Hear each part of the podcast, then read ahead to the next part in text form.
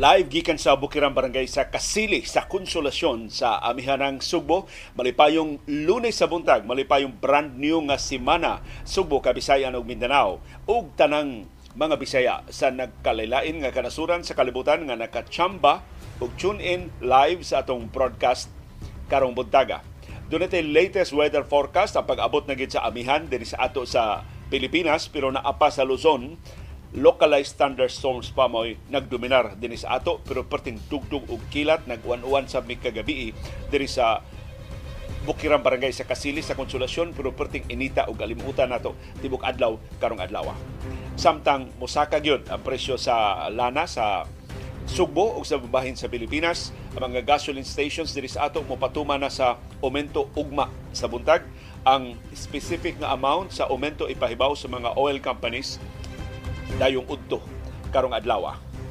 Samtang arita sa pag-imbestigar ni ining pasangil sa kulto diha sa Socorro Bayanihan Services Incorporated sa sitio Kapihan sa Barangay Siring sa lungsod sa Socorro sa probinsya sa Surigao del Norte ni kumpisal na gyud ang pipila ka mga sakop sa kulto nga gi ibanan ang ilang mga benepisyo isip senior citizens o ang mga benepisyo sa 4Ps, Pantawid Pamilyang Pilipino Program, gikuha sa kulto ang kabahin sa ilang benepisyo gikan unta sa gobyerno. Usa ni sa latest nga mga pasangil batok ining kulto nga gi-imbestigar karon sa Senado. Samtang kining labing dako nga panghitabo kagahapong adlaw ang panagbangga duha ka panagbangga sa mga barko sa China o sa Pilipinas. Niresulta na gyud ning kiat-kiat sa China nga babaga ng atong mga barko. Nabanggaan na gyud ang usa sa mga barko gikargahan unta nato og supply sa pagkaon ug tambal ug tubig para sa mga sundao sa Pilipinas diha sa Ayungin Shoal. Nya laing maritime vessel sa China nakabangga gyud sa barko sa Philippine Coast Guard. Dunay pasangil karon nga gituyo sa China gining panagbangga aron paghudlat sa Pilipinas nga di na mangisog diha sa West Philippine Sea. Ato ning tukion kini maong panghitabo karong buntaga. Karong buntaga sab atong susihon ang pagpangayo og pasaylo ni kanhi Foreign Affairs Secretary Teddy Boy Locsin siyang pag-auhag nga patyon ang tanang mga bata nga Palestino sarkasam de ko to. Ang iyang punto mao ang pagpangita og kalinaw para sa Israel o sa Hamas. Kalahi sa iyang gipasabot siyang aktual nga gisulti Samtang ni kumpisal ang Israel, aksidenteng nibuto, nakapabuto ang iyang tangke de gera, naigo ang Egyptian position ug dunay pito nga naangol sa ikaduhang adlaw sa pagpalusot na sa mga hinabang nga pagkaon ug tambal para sa Gaza gikan sa Ehipto. Og karong buntaga sab atong susihon ning pagkaalkansi sa usa ka kompanya sa aeroplano diri sa Pilipinas o sa Asia. Kadako man day problema ining Air Asia. O kadako man siyang utang ngadto mismo siya mga pasahero. Minilyon ka pesos ang refund niyang gisaad siya mga pasahero hantod karon wa pa niya mahatag kay nalubong ding dako kay utang. So di monopolya ni Dennis Uy ang dakong utang sa atong bagong panahon. O karong buntaga, doon na nakadapit, nadapit akong pagtagat ng usa ka libro mahitungod sa usas mga cronies ni kanhi presidente Ferdinand Marcos Sr. Kining maong crony giila ni nga suod kay Marcos nakasipong nigdagko kay mga proyekto nag siya ko'y nagtukod sa San Juanico Bridge na nagsumpay sa Leyte o sa Samar. Si Rudy Cuenca ni Kumpisal unsay giunsa niya o masuod siyang Marcos, giunsa la pagpalusot ang mga transaksyon, giunsa nila pag ulog-ulog Marcos aron kahatagan sila og pabor. Gamay lang ning li sa libro ni Cuenca. Ug nganong nadapit akong pagtagad ini kay si Cuenca namatay sa niaging siban. So, pa siya mamatay, nakakumpisyal siya ining libro na nagdetalye giunsa nila pagmatik-matik tong diktadurang Marcos pagpalusot sa ilang mga transaksyon o sa viewers views ang inyong mapuslanon nga mga reaksyon sa mga isyong natuki o wa matuki sa atong mga programa. O sa atong kasayurang kinoy-kuyan, ang gubat patani sa siyudad sa Mandawi. Mayor Jonas Cortez kontrahan ni Kongresista Lulipap Uwano sa umaabot nga eleksyon pagkamayor sa Mandawi City. Ipap Batok Jonas. Aliado man unta ni sila nga nagkakontra naman ato ning kuyon karong buntaga.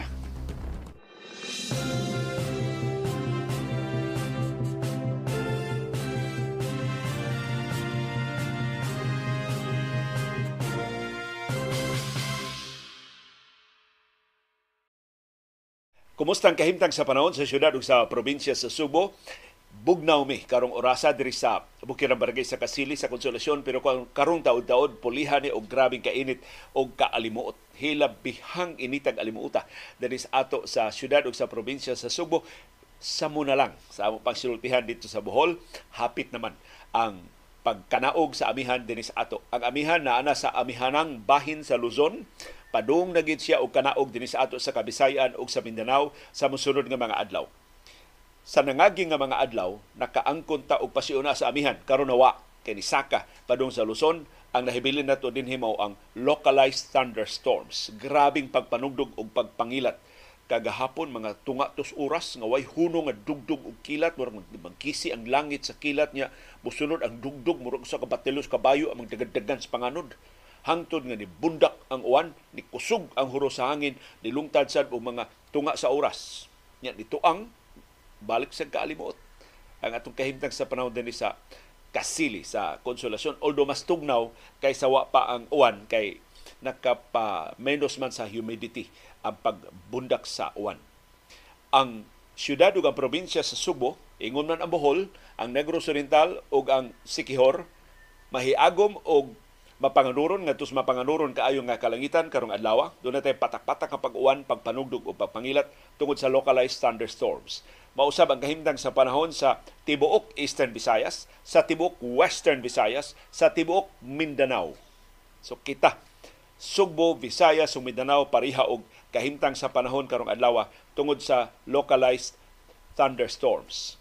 Pero matod sa pag-asa sa mosunod nga mga adlaw magsige na og kabugnaw ang atong temperatura. Uus-us na ang atong temperatura. In fact, tugnaw na ron diha sa northeastern part sa Luzon. Sugod na ang amihan sa amihanan silangan nga bahin sa Luzon. Kusog na sab ang hangin sa amihan sa amihanang tumoy sa Luzon. So sila ginaguna diha ang Batanes, ang Bagyo, ang Ilocos, Cagayan, kusog na kay ng hanging amihan diha ron nila uperte na ron nila bugnawa. Kining maong hanging ang bugnaw nga hanging amihan gikan ni sa Siberia. Nag winter na ang Siberia so napiska na ta. Unya ang kinadulan sa Siberia mao man ang amihanang tumoy sa Luzon so may unang naka avail ining mas bugnaw nga hangin sa amihan. Tungod ini ang northeasterly wind flow magsige na og kanaog padung din sa ato sa Pilipinas. Umao ni mo dominar sa tibok nasod. Apil na din sa ato sa Subo, sa Visayas o sa Mindanao. Ang ianda bugnaw pero uga nga hangin.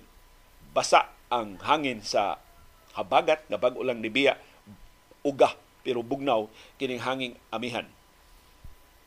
Ang mas ubos nga temperatura atong mapaabot dinisugbo og sa Visayas ug sa Mindanao by November. So ato laning tiwason na lang ang atong pag-adto sa grabing kainit o kalimuot karong Oktubre kay sunod buwan posible makabatyag na ta sa mas ubos, mas bugnaw nga temperatura sa amihan.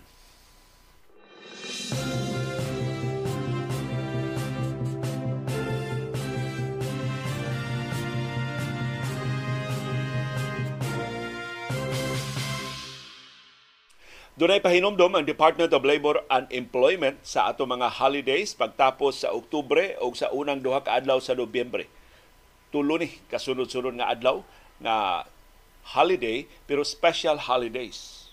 So bad news gihapon ni para sa mga trabahante nga wa intay collective bargaining agreement o way separate nga kauyunan sa management no work no pay policy ang ipatuman atul sa mga special holidays Matod ni Labor Secretary Bienvenido Laguesma para sa mga employers, special holidays ang October 30 kay adlaw sa eleksyon sa barangay ug sangguniang kabataan, ang November 1 All Saints Day ug ang November 2 All Souls Day. Susunod yun na, October, October 30, lunes, Nobyembre 1, martes, Nobyembre 2, miyerkules. Masumpay sa niaging weekend, kung sa Sabado o Domingo nga gisundan, balik lima ka adlaw nga sunod-sunod nga holidays. Pero being special non-working holidays, ang no work no pay policy in town may mapatuman labi na kaswal o kontraktual nga mga trabahante kaluoy. White white trabaho? Pero wa, wa sa sweldo sa tuto ka sunod-sunod nga adlaw. Pero matod sa Department of Labor and Employment kung patrabahoon ka ining mga adlaw ma-regular man ka o mag-casual man ka entitled ka og 30% nga special holiday premium so ang imong sweldo patungan og 30% mao na imong special holiday premium. Kung pa-overtimeon ka ini mga adlaw, October 30, November 1, November 2, patungan sa ka og 30% sa kada oras nimo nga additional nga sweldo.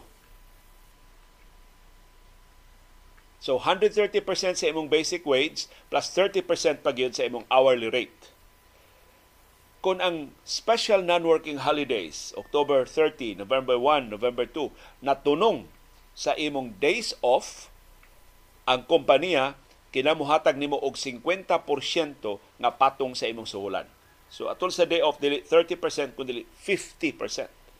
Katunga sa imong sweldo ang ipatong kon imong days off nga patrabahoon ka nya natunong pagyud og special holidays.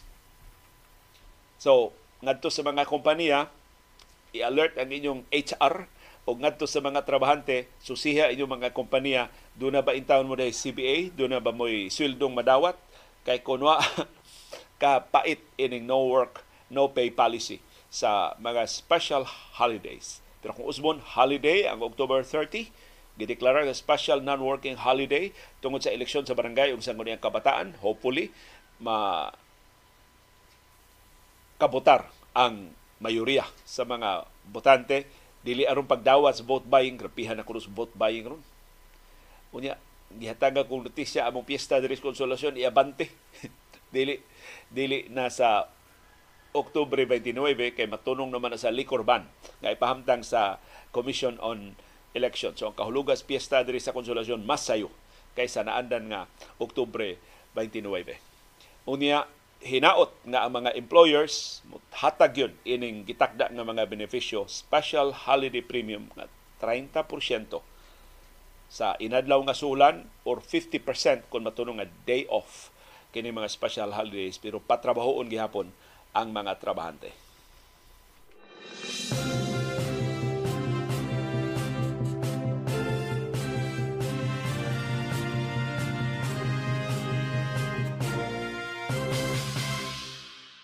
Nagpadayon ang investigasyon sa mga pasangil, seryoso nga mga kaso nga gipasaka batok sa kulto, gipasangil ang kulto sa Socorro Bayanihan Services Incorporated sa sitio Kapihan sa Barangay Siring sa lungsod sa Socorro sa Surigao del Norte. Og nakaplagan nga mga benepisyo sa mga sakop sa kulto gikan sa 4-piece og isip senior citizen gilaslasan sa kulto giibanan ang mga benepisyo sa mga sakop sa kulto. Nasakpan ni sa validation nga gihimo sa Department of Social Welfare and Development sa pagdawat sa mga benepisyo sa mga sakop sa kulto. Ang ayuda sa gobyerno para sa mga senior citizens ug ang mas dako pag yung ayuda para sa mga beneficiaries sa Pantawid Pamilyang Pilipino Program. Gikatawong gilaslasan, gikuhaan sa kulto.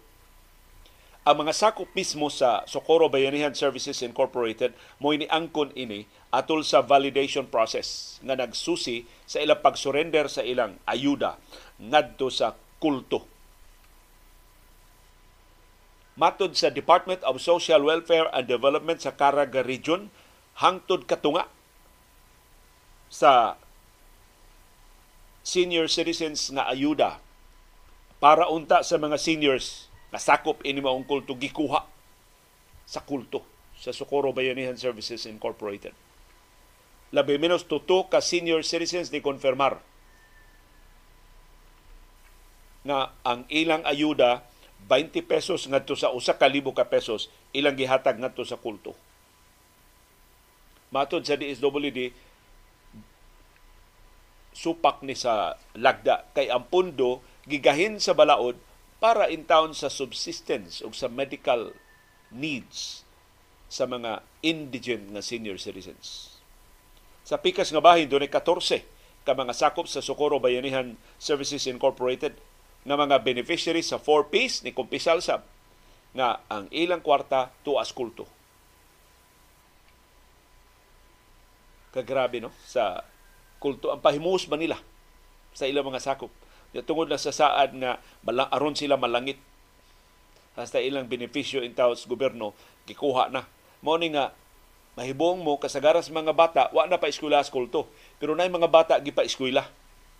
Kay ang pagpa-eskwela sa mga bata requirement man sa 4 piece. Kailan doon naman kay at least 85% na attendance aron magpadayon ng imong 4 piece. Kay kundi na nimo pa eskwelahon ng imong bata mahunong sab ang imong benepisyo. Mutong ang kulto, ang mga bata nga sa mga pamilya nga beneficiary sa 4Ps, gipa eskwela. aron magpadayon ang benepisyo kay maila man ang benepisyo sa 4Ps. Ka bangis ining maong kulto ka mapahimuslano nila sa vulnerability sa ilang mga sakop. Dunay wow ka mga bata sa Socorro Bayanihan Services Incorporated gipaubos na ka sa kustodiya sa DSWD o sa munisipyo sa Socorro bisan sa wa pa magsugod ang investigasyon. Sumao ni mga bataa nga nihatag na og pasiunang kasayuran, giunsa sila pag-abuso, giunsa sila paglugos, giunsa sila pagpugos, pagminyo sa mga tawo nga di nila kaila o wa nila higugmaa diha sa kulto. So wa pa makasugod ang investigasyon, gikustodiya na kining wow ka mga bata. Sa gikustodiya nga mga bata, tuto ang mga babay nga mga minor de edad kinsa gipaubos sa kustodiya sa DSWD samtang ang nahibiling lima ka mga bata gisuper giduma giatiman in town ron sa mga social workers sa munisipyo sa Socorro sa Surigao del Norte. Mao nang ang Socorro nagpakitabang sa mga national government agencies nga tabangan sila kay pila ba yung kwartag munisipyo unya pila na ni kabuan nga sila'y nagkustodiya sa mga bata ang ilang pagkaon, ang ilang mga panginahanglan, nagkinalag ayuda ang munisipyo gikan sa national government agencies or sa private sector nga makatunol in taon og hinabang aron maatiman kanang mga bata ma alim gikan sa trauma gikan sa pait nilang kasinatian sa pangabuso og pagpanamas-tamas ining kulto nga gipanguluhan ni Senior Aguila. At nga J. Rins Kilario patuong reincarnation ni Senior Santo Niño Pangila di Agdako daghan kay nga matay kay yang ipakaog mga hugaw skanding ug uba mga binuang diha sa ilang kulto.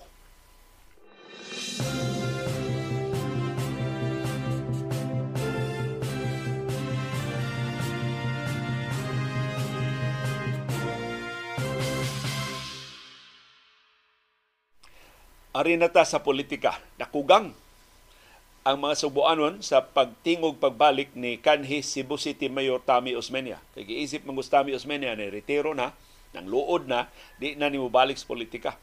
Pero atong Sabado, ikalit na siya patawag og press conference aron sa pagpahibaw. Tanang mubatok ni Rama, iyang suportaan. Matod niya ang labing dili ang trabaho sa mga Subuanon pagpalagpot ni Mayor Mike Rama gikan sa Cebu City Hall kay si Rama no dako kay kadaot na himo sa syudad o kinatangtangon siya sa labing daling panahon gikan sa iyang pwesto. Ingos tami Osmeña gi ulug-ulugan man ko anang Mike Rama nga ako kuno iyang mentor. Pues hatagan ako siya og grado. sa scale grade 1 to 10. No, sa scale nga grade 1 to 10, ang 10 best labing maayo ug ang 1 ang kinabatian akong gradong may krama, minus 3. Nitug as Usmenia atol sa press conference nga ako nahibaw-an gikang Max Limpag gipahigayon ato ning Sabado hapon dito sa Eddie's Log Cabin Restaurant sa Cebu City. Dool ni naniskilid sa Iglesia ni Cristo kining Eddie's Log Cabin. Labi kining diyang inununan ug lami kay na diha og mga putahe ang inis lang cabin diha mag press con sa tami wa man ko ka tambong sa press con. Kining report ni Max Limpag mo akong gitamdan karon buntag aron paghatag natong detalye kay ang uban hapaw-hapaw ra ang mga reports ka Max Limpag detalyado kayo. Mas daghang detalye ang iyang report may tungod sa press con ni kanhi Mayor Tami Osmeña Matod ni Osmeña di na siya mudagan pagkamayor batok ni Rama. Pero iyang suportahan si Vicen Kinsa nga mudagan batok ni Rama The only thing that comes to my mind is that Rama must go. He must go. Anyone who will run against him, I will support. So gipangutana siya, naguna-una mamudagan si Vice Mayor Raymond Garcia, batok ni Rama. Musuporta ka Garcia. Ingon si Tami, anyone, bisag ako pang iro, mudagan ni Rama. I'm not joking, I would rather vote for my dog than Rama. I'll tell you why. Ang akong dog dili mangawat. Giga ng istorya ni Kanhe Mayotami Osmeña. Pero lahi sa ubang politiko nga kutob sa sumbingay, sa Tami Osmeña iyang gidetalye. Unsa may kadaot na himo ni Mayor Rama ngadto sa siyudad sa Subo. Nganong nakumbinser man siya sa urgency sa pagpalayas ni Rama gikan sa Cebu City Hall Mato ni kanhi Mayor Tami Osmeña, naliksyon na siya sa iyang paghatag og higayon ni Rama Sud sa daghan ng katuigan. Sa dihang busy mayor pa o sa dihang iyang gisuportahan sa iyang unang termino pagkamayor sa Cebu City. It's a waste of time. Tanan ko nung kahigayonan iyang gihatag ni Rama pag-deliver, usik-usik lang sa panahon. Ingus Osmeña, tanang trabahong may krama na bulilyaso ug dagko na kayo iyang kadaot nga nahimo sa syudad sa Subo. Ug dili siya angay magpabilin sa Cebu City Hall. So iyang auhag sa iyang menti, kaya nga kung mi Rama nga estudyante siya Tami Osmeña, matod ni Tami Osmeña nga ni Rama, do Cebuanos a favor. Kill yourself. Mura sa pabahayag ni, ni Luxin, pinatiyanay, patya imong kaugalingon, layat niya og lake. Layat niya og sapa.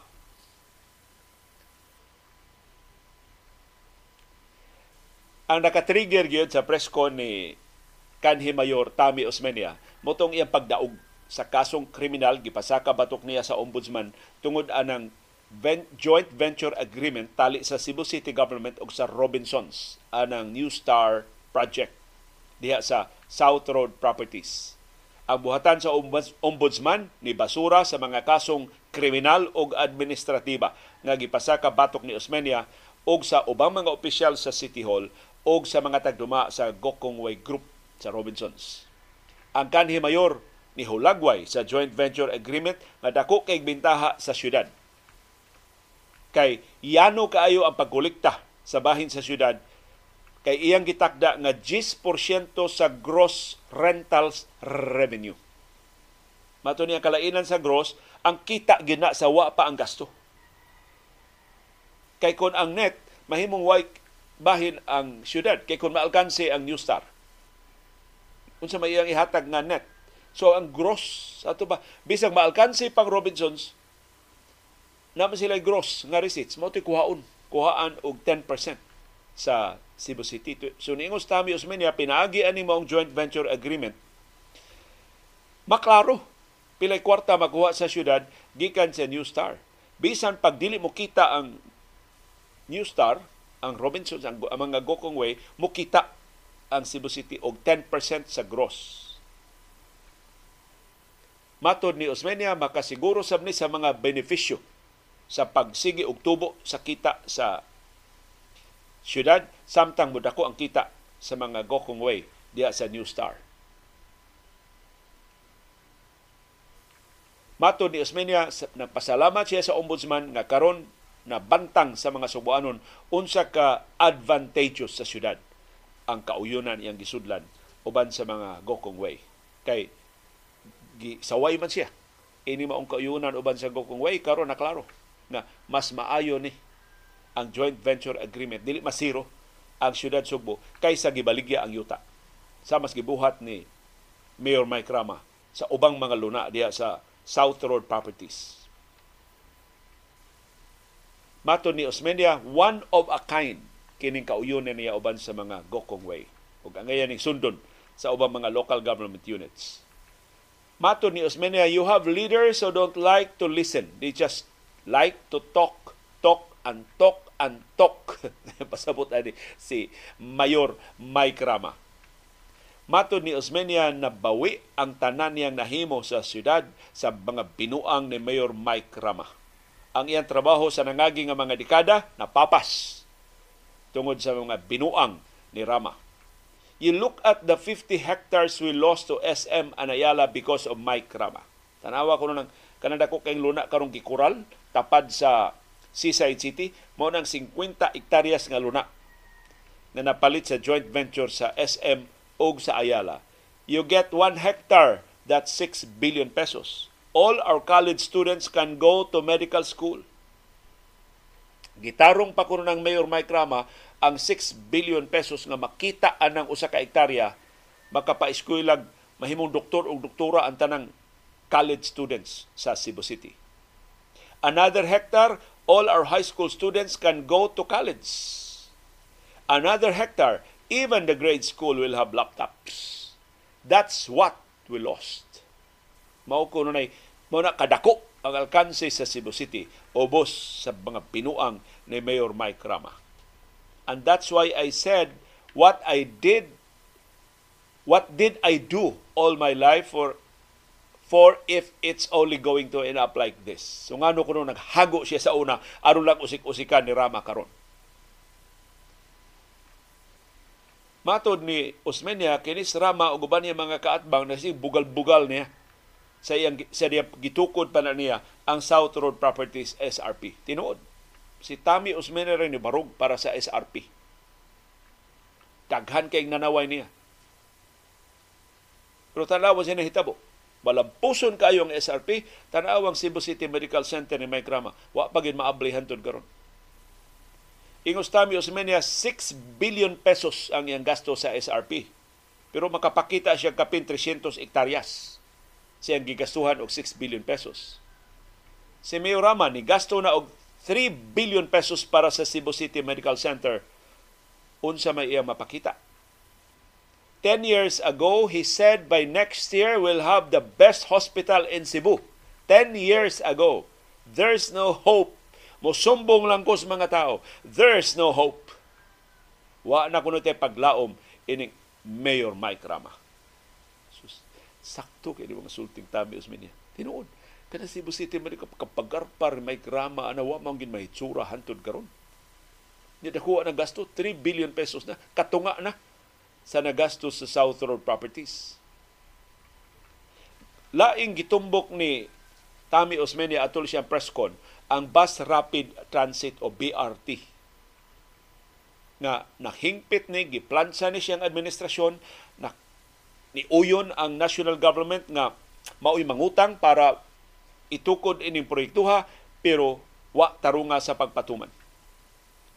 Matod ni Tami Osmeña ang BRT gisupak ni Mayor Mike Rama, gisupak ni anhing Mayor Edgar Labella, gisupak o gisabotahi pagyud ni kanhi Presidential Assistant for the Visayas Mike Dino o ni Transportation Secretary Arthur Tugade mato ni Tami wa pa niya babagi makansilar unta ning proyektuha ni kanhi presidente Rodrigo Duterte. So na pressure Duterte wa ni ikansilar kay doon na naman tayo loan agreement. Uban sa Pransya o uban sa World Bank. Matod ni Tami Osmeña, ang plano sa BRT, ang tuyo sa BRT, mao paghimong mas sayon o mas paspas o mas hapsay sa pagbiyahe sa mga subuanon gikan og padong Bulacau padung Talamban ug in between. Kanang tanang ruta gikas Bulacau sa south hantod Talamban sa north agian na sa BRT masayon mas paspas unta ang pagbiyahe sa mga subuanon kung napatuman pa ni wa pa ni babagi wa pa ni langay-langaya wa pa ni sabotaya sa niagi nga administrasyon karon matud ni Tami Osmeña ang BRT gipamuban gikan sa original nga 25 kilometros nga ruta karon less than half, 12 kilometros na lang. So ang unang konklusyon ni kanhi Mayutami Osmeña, overpriced kini maong proyekto. Kay wa na lang katunga ang ruta, maura man gihapon ang gasto. Maura gihapon ang kantidad nga gigahin para sa proyekto. O karon dili na manukad sa Bulacau, di na sad moabot sa Talamban. Ang latest nga plano sa BRT ngayong nahibawan, anha na lang masugod sa SM Seaside, padong Rakuto Bras Ayala. Klaro kay nga mga makapahimos ang mga C sa mga C nga may sa SM o ang mga Ayala nga matod ni Tami Usmenia mo'y paborito rong mga higala ni Mayor Mike Rama. Kinsa may mosakay diya sa SM Seaside, wa may nagpuyo diya sa Seaside. So ni ang mga reklamo ni kanhi Mayor Tami Osmeña batok ni Cebu City Mayor Mike Rama. Na interviews the Freeman's Mayor Rama na ingon lang let the people decide. Tuloy bagbag kay tubag si Mayor Mike Rama, specific, detalyado kayo ang mga pasangil batok niya. Motherhood statement ang taphaw nga tubag. Ni ug wa gid kay wa gid kapuslanan. Ang bisan unsang interview ning Mayor Mike Rama migo man ning Mayor Rama nya pila na ko katuig ni hatag ni kahigayunan pagpasabot siyang kaugalingon. Ang tanang interviews ni Mayor Mike Rama why kapuslanan? Why mag-usik-usik lang panahon ang mga subuanon sa pagpaminaw niya? Kay tanang istorya ni Mayor Mike Rama, mosangko gyud sa iyang pagpagkabatan-on dihang namaligya siyang itlog dito sa carbon.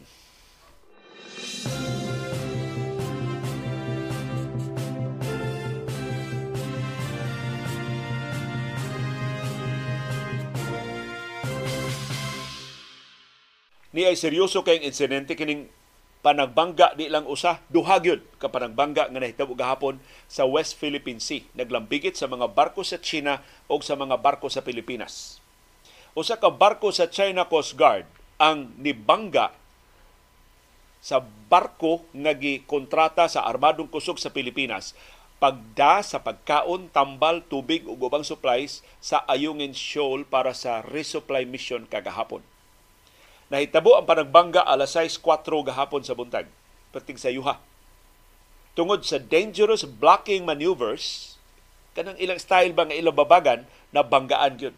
Sa China Coast Guard Vessel 5203, ang barko nga gikontrata sa Armadong Kusog, ang Unisa May 2, UM2. Nahitabo ang panagbangga 13.5 nautical miles sa silangan, amihanang silangan nga bahin sa BRP Sierra Madre nga naagi baradero sa Ayungin Shoal. Human sa duha ka oras, dunay laing bangga nga nahitabo dito gihapon sa West Philippine Sea alas 8:14 gahapon sa buntag ang barko sa Philippine Coast Guard ang MRRV 4409 na igo sa iyang port side sa maritime militia vessel sa China kining CMMV 00003. Samtang nahimutang ang barko sa Coast Guard pating layo ara 6.4 nautical miles northeast sa Ayungin Shoal. Ni-report ang Philippine Coast Guard wa hinoy na angol sa mga tripulante sa duha ka barko nga gibanggaan sa China mga tigpaniid kining international group nga makakita sa mga panghitabo diya sa West Philippine Sea pinagi sa satellites ni ingon mao ni kinagrabihan nga insidente nga ilang nabantayan diha sa South China Sea. Sukad masukad nga nagkasungi ang Pilipinas ug ang China ug ang ubang kanasuran diya sa South China Sea.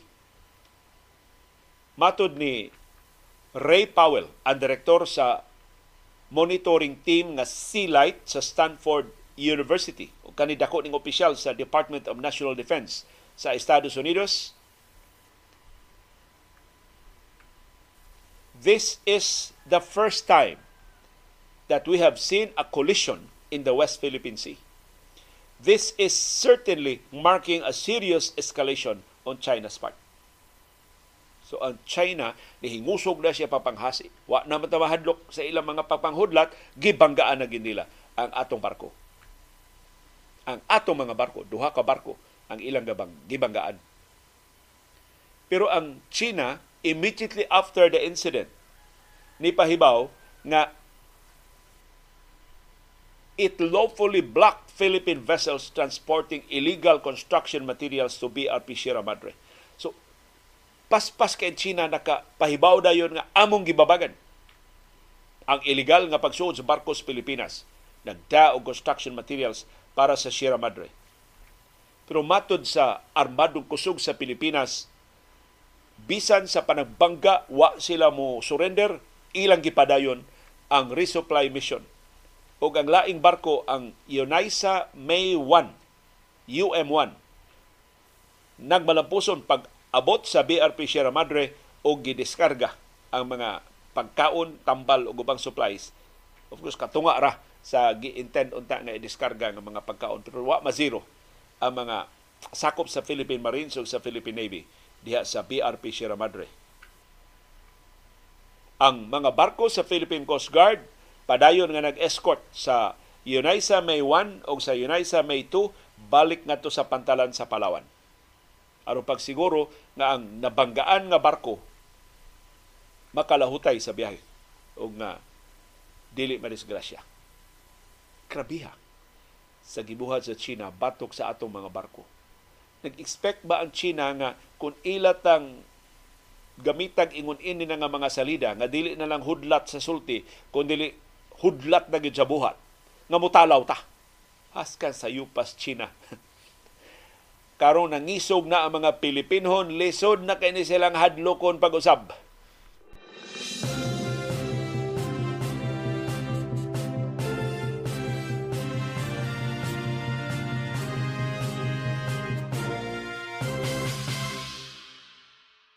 Og daghang salamat sa atong aliado mga nasod ni tingog dayon sila aron pagkondenar sa pagbangga sa China sa atong mga barko. Ang labing unang ni tingog mao ang Estados Unidos ug ang Canada. Ilang gidenounce ang dangerous maneuver sa China batok sa mga barko sa Pilipinas diha sa Ayungin Shoal. Matod sa Estados Unidos ug sa Canada sa lawayon kining irresponsable nga buhat sa China diha sa West Philippine Sea. Mura ni China og batang way buot nga murag way kalibutan unsay mga implikasyon sa iyang pagpanghasi diha sa West Philippine Sea. Ang Pransya ni padayag sab sa iyang deep concern sa nahitabo panagbangga, duha ka panagbangga sa mga barko sa Pilipinas ug sa China. Ang European Union Ambassador ni pahibaw sab these incidents their repetition and intensification are dangerous and very disturbing. Makahasol kayo. Kining nagkagrabi ng mga pagpanghasi sa China diya sa West Philippine Sea. Ang British ambassador sa Pilipinas niingon ang United Kingdom ni auhag sa China sa pagtuman sa UNCLOS o United Nations Convention on the Law of the Sea o sa 2016 Arbitral Award. Kadtong kasong gipasaka ni anhi presidente Noynoy Aquino nga atong nadaog ni atong 2016 batok sa China. O sa isulti sa arbitral ruling, ang Ayungin Shoal ato sa Pilipinas. Layo ra kayo gikan sa China. Kung sa isulti sa arbitral ruling, ang tibok West Philippine Sea kabahin sa exclusive economic zone sa Pilipinas na sa sud within sa 200 nautical miles gikan sa kababayunan sa Pilipinas busa ubos sa United Nations Convention on the Law of the Sea o UNCLOS kining tanang teritoryo sa West Philippine Sea ato sa Pilipinas. Dili iya sa China. Gibasura in fact sa arbitral ruling katong badlis-badlis sa mapa katong gitawag sa China og nine dash line nga karon gi 10 dash line na sa nila. Na tibok South China Sea na gyud ang ilang giangkon. Matud sa Permanent Court of Arbitration why basis sa history why basis sa mga dokumento sa China mismo ilang karaang mga mapa wa maglakip sa Ayungin Shoal wa maglakip sa Pag-asa Island wa maglakip sa Recto Bank wa maglakip sa Spratlys sa ilang nasudnong teritoryo ang kinalayan nilang giangkon silang karaang mga mapa sa China ang Paracels Island ra nga gipanag-iya sa Vietnam. Maura na ilang giangkon. Karon na ni silang bag-o nangangkon sa Spratlys ug ila jung gi barugan sa diyang way gihimo ang nangagi nga mga administrasyon nang ugbok siya diha o mga artificial islands nga karon gihimo na niya nga mga military bases. Bangis kayo niya China ug daghang salamat na ang Pilipinas wa na mag-inusara sa pagsaway, sa pagbisto o sa pag-awhag. Niya paghunong anang iyang irresponsable nga mga buhat o pagpaghudlat. Di lang sa atong mga mangingisda hasta na sa atong kasundaluhan sa Pilipinas. Diya sa West Philippine Sea.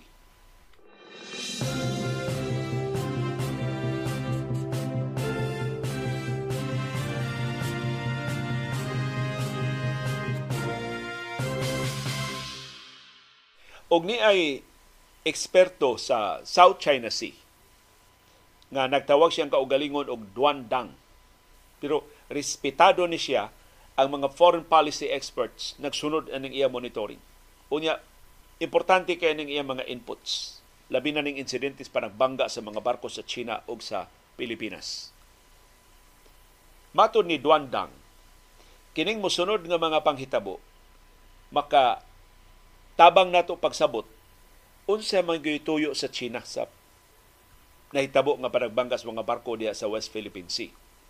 Maton ni Duandang, at 6.11 a.m. atong gahapon, Domingo, China Coast Guard issued a one-sentence statement on its website. Alas 6.11 pa lang, gahapon buntag, doon na nay statement ang China sa ilang website, usara ka sentence, stating that it had intercepted a Philippine ship transporting unauthorized construction materials to the second Thomas Shoal nga may ngan sa Ayungin Shoal sa ubang kanasuran. So maoro to.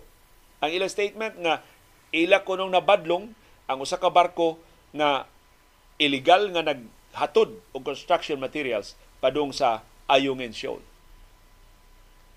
Nasigon sa account sa Pilipinas na hitabo ang una pa nagbangga alas 6.4 gahapon sa buntag. At 6.11, naka-issue na og statement ang China. Ang subsequent statement sa China ni insister nga ang panagbangga na hitabo alas 6.14 gahapon sa buntag or 10 minutes later. So niingon si Duan Dang kung tinuod nga nahitabo ang panagbangga at 6.04 sa West Philippine Sea, makapangutana ang katawhan giunsa man sa China Coast Guard pagpahibaw ang Beijing mahitungod sa insidente nga naka-issue man dayon ang Beijing og statement sa iyang website within 7 minutes. Unsa nag nag-live feed ang China Coast Guard nga Beijing tanawa ninyo Hapit na lang mo ang barko sa Pilipinas. Parti paspasa, 7 minutes ra. Murag breaking news. Lupig pa ini ang mga uptick ng mga reporters sa official statement sa China. Pero tuwa ni mahitabo sa West Philippine Sea. Kakilan pa mo communicate nga sa Beijing or nga sa Manila. Kaya ang website man sa China mo ini-issue sa one sentence statement 7 minutes after sa insidente. This also represents a rare occasion when China Coast Guard issued a statement while the confrontation was still unfolding. Kaya ka sina maabda ng pila ka adlaw or labing minus pila ka oras una maka-issue og statement. Kini nagpadayon pa. Kay doon na ba sunod nga parang bangga pagka alas 8. So ongoing pa ang paghitabo sa West Philippine Sea na running account ang China. So matod ni Duandang, there are two plausible scenarios. Duha ang posibleng rason nganong paspas kayo nga naka-issue og statement ang China. Number one, the collision is was unintentional, prompting the China Coast Guard to engage in immediate damage control by releasing the first statement. So aksidente gid to, unya nagdali ang China Coast Guard kitay una og luwat og statement pag-control sa damage. Aron di ta mapasangilan nga kitay responsable sa panagbangga Ikaduha, on this occasion, China had premeditated a strong response to intercept the Philippine supply mission, indicative of a calculated escalation. Ikaduha, na posibleng rason, gituyo ni sa China, giplano ng daan sa China, nga banggaan gyud barko sa Pilipinas, putong andam na tong daan ang statement. Pag ingon na bangga na, gi-release dayon nila ang statement timaan ko ni sa calculated escalation.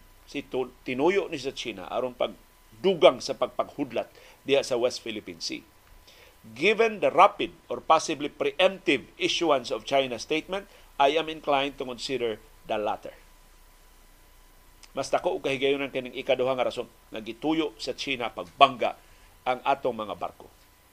Mato ni Duandang, China timed its aggression in the South China Sea taking advantage of the US, Middle East, and Ukraine focus. So gituyo ko ning timing sa China samtang ang Estados Unidos nahigot sa Ukraine o sa Israel to test US ability to manage multiple crises. Para sa China, duha naman na kagubat imong giatiman, pero tanawon, makatutok pa ba ka diri sa South China Sea. It highlights the complex global geopolitics and challenges the US faces in balancing its various commitments. Kini, dako tinuod ning pagsuway sa katako sa Estados Unidos pag-atiman ining nakadungan nga mga krisis gubat sa Ukraine ug sa Russia nagpadayon pa gubat sa Israel ug sa Hamas nagkalapad pa ug karon kining pagbangga sa China sa mga barko sa Pilipinas gustong musukod ang China maka lingi pa ba ini si US President Joe Biden or pasagda na lang ang Pilipinas nga magmatik-matik unsaon pagluwas iyang kaugalingon.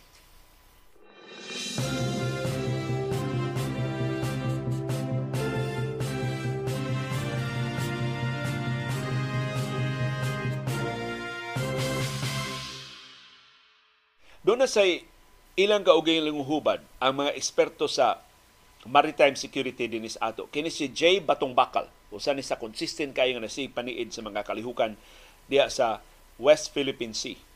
Mato ni Jay Batong Bakal, mudason siya ini pagduda ni Duan Bang na tinuyo katong mao panagbangga. True, nothing happens at sea without orders from the top.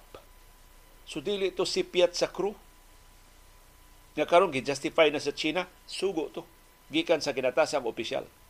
Imperial China trying to intimidate the Philippine government in the same way they intimidated the Philippine fishermen by sinking the fishing boat Jember in 2019. Yung Jay Batong Bakal, wa ni kalainan. Sila pagbangga sa Jember atong 2019. Nahadlok si kanhi Presidente Rodrigo Duterte, itsuwawap na pag sa China, human atong maong insidente. Mao na anad ang China, kipakaingon nila og mahadlok sa bron si presidente Ferdinand Marcos Jr. parehan Duterte mo chuwawap na sab sa China, di na musukol sa China. Og nitimang si kanhi Foreign Affairs Secretary Teddy Boy Locsin na mao karoy special envoy ni Marcos para sa China. Mato ni Locsin, the crime was abandoning the Filipinos in the water when the Chinese vessel hit and sank the fishing boat Jember. At tinuod ko ng krimen mao ang pagbiya, pag-abandonar sa mga mangingisda sa dihang nalunod ang Jember human nila banggai. Perting iuba, kay tungang gabi man itong gibanggaan ang Jember, perting tugnawas mga mangingisda, kuyaw tong mga matay. That is a crime even in the Spanish Civil Code. sa labing karaang balaod sa Espanya, krimen kanang pag-abandonar sa mga tao dias dagat nga nagkinahanglan og tabang. Abandoning a hurt person instead of coming to the rescue especially if you sank their boat. Labi na ikay responsable sa pagkalunod sa ilang bangka. A Vietnamese vessel maton ni Luxin rescued them.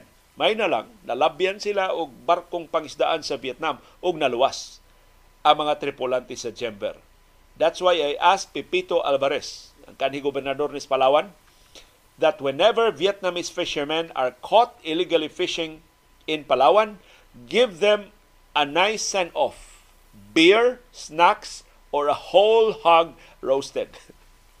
so, nagali mo, ang sulti ni Luxin, aron makapasalamat sa Vietnam, kay mga matay man ta mga tripulante in sa Jember kung wa patulo sa fishing boat sa Vietnam madakpan ganing Vietnam og illegal fishing des Palawan, hatagi og beer, hatagi pa yung lechon.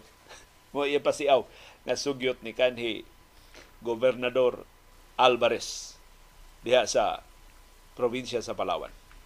Ya kinis luksin may laki ni nga musuwat, may laki ni mo pa siya opinion kung sakto ang iyang pangutok.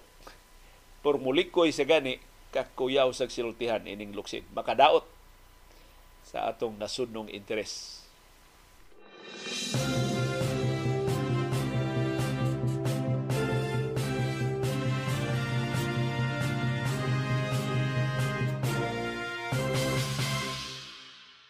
Og tuod man si Locsin na pugos pagpangayo o pasaylo. Atong iyang irresponsable nga tweet nga iyang ipapatal, ipapatay ang tanang mga bata nga Palestino.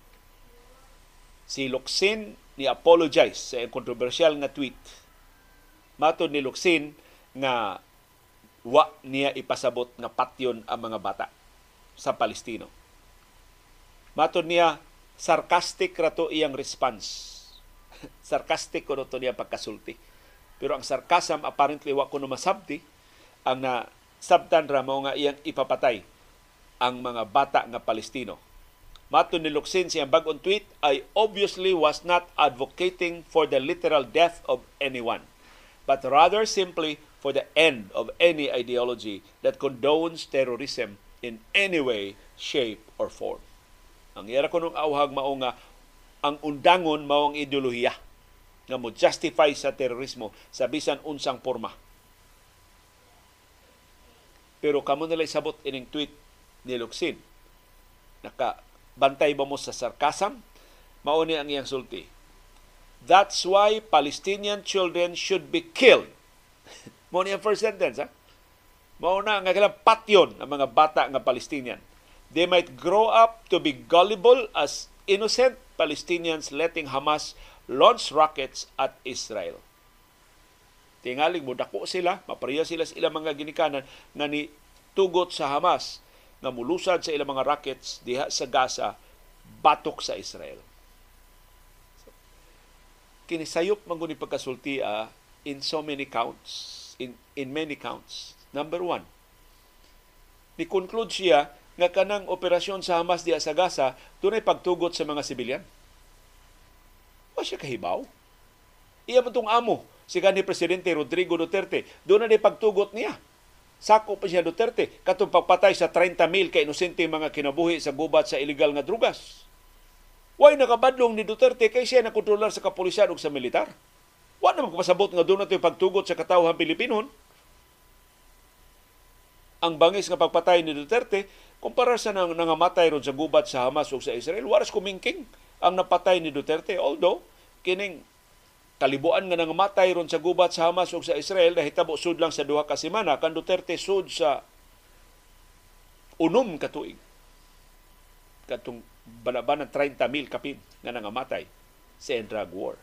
So, sayop si Luksin. Anong ang mga sibilyan man sa Hamas, anong ang mga sibilyan man sa Gaza, ang mga Palestinians nga biktima sab sa Hamas, mo yang gibasol sa kapinta sa Hamas. So sa diyang nilusad og rocket ang Abu Sayyaf gikan sa Sulo. Nanagit ang, ang mga sakop sa Abu Sayyaf. Base sa Sulo. Ang taga Sulo mo yung basulon nga nung gitugutan ng Abu Sayyaf managit o mangilkil sa mga langyaw. Kakuyaw aning logic ni Teddy Boy Luxin. Ug mo na yung gigamit nga justification. Nawa ko siya moauhag nga patyon ang mga Palestinian children. Igo lang siya niauhag og kalinaw. Kuyaw sa niya kalinaw? Kami,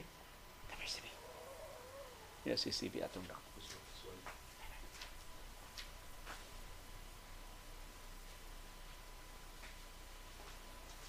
Nagtangag na ni si CB sa iyang dentist So, pakita lang ka na ko kadiyot si ba? Para makita sa atong mga viewers na na si CB Girl nagtangag og dentist sticks. Tinasalamat CB Girl si imong pagkuyog sa atong programa karong buntaga. Kaon na diya sim. Stay. CB. Stay here. Pero at least, ni kaog humble pie si Tede Boy Locsin og iyang gibakwi ang iyang irresponsableng pag-awhag nga patyon at mga bata nga mga Palestino.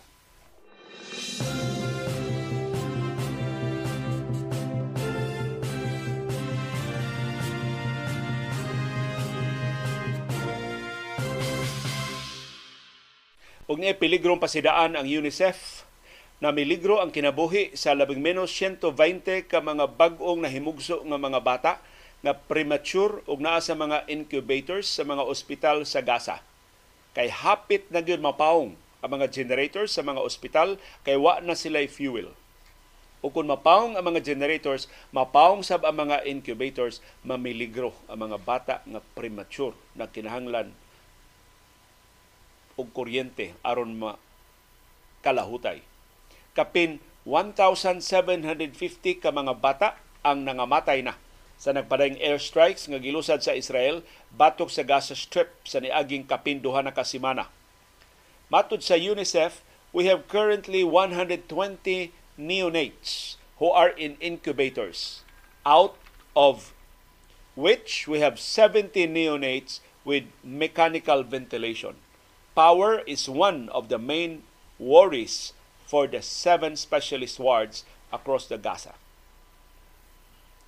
Kung mawa ang supply sa kuryente, mamiligro ang mga bata. Kining mao mga pito ka specialist wards sa Gaza mao'y nagtambal, mao'y nagatiman sa premature nga mga bata. Anong katabangan sila silang paginhawa, hatagan sa critical support. Labi na kay premature man sila, wa pa ma-develop ang ilang mga organs, di pa sila kaginhawa sa ilang kaugalingon.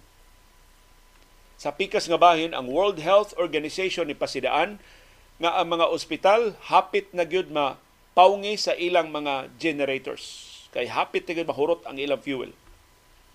Matod sa WHO, dunay usa ka libo ka mga pasyente nga nagkilalag dialysis nga dako sab og risgo ma apiki kung mapaong na ang mga generators kung saan pa man pag dialyze nila. So critical ang kahintang sa mga pasyente diha sa mga ospital sa Gaza.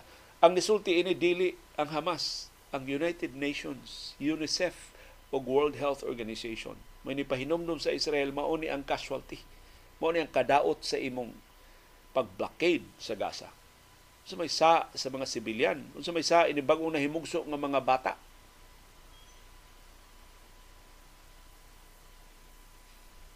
Sa atraso sa Hamas batok sa Israel. Yes, ang ayang silutan ang Hamas. Yes, ang ayang kondenahon ang Hamas. Yes, ang ayang patubagon ang Hamas sa bangis nilang krimen. Pero dili ang mga sibilyan mo silutan. Dili ang mga sibilyan sa Gaza mo pahimungtan.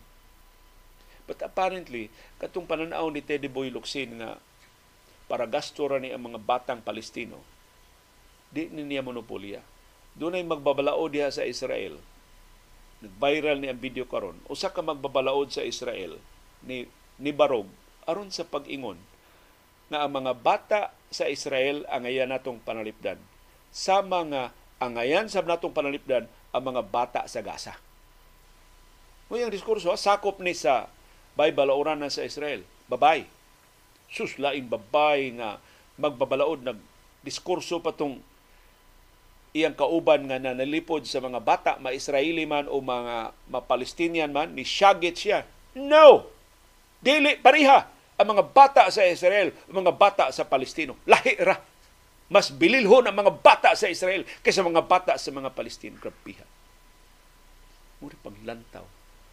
Di lang sa mga Israelis, sa pipila. Mayoriya sa mga Israelis nagtamod sa balaod. Minority maning ni Paluyo ba? Nilang Benjamin Netanyahu. Di man na sila popular diya sa Israel. Nagkabuak-buak lang ni ilang mga kaatbang. Mo na sila karon nagdominar sa gobyerno. Pero ang mga Israelis sama sa ubang katawas kalibutan ni ila sa kasagrados kinabuhi sa mga bata o sa mga sibilyan, ma-Israeli man, ma-Palestinian man. Pipilaran ning nagtuo nga mga Palestino para gasto nga mga Palestino mirisi nga nung nagtuga-tuga og sukol sa Israel. Di gyud nimo ma-justify ang genocide. Di gyud nimo ma-justify ang war crimes. Magsugod na nga ni kag justify sa genocide o sa war crimes, imong gisugba imong kaugalingon nga mosunod nga biktima ining bangis nga pagpamatay. Música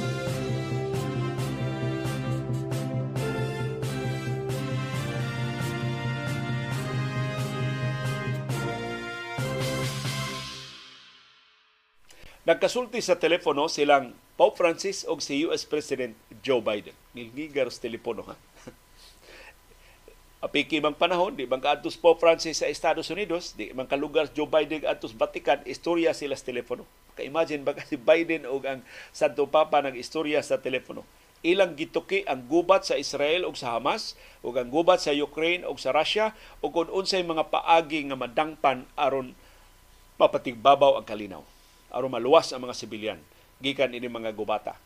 Ang ilang panagsulti sa telepono nilungtad og 20 minutes ni sentro sa conflict situation sa nagalaing bahin sa kalibutan ug ang panginahanglan sa pagpangita og mga agianan sa kalinaw paths to peace sa wa pa sa ilang panagsulti si Pope Francis niluwat og mensahe sa mga Katoliko nga nanimbas sa St. Peter's Square ni padayag sa iyang kasubo.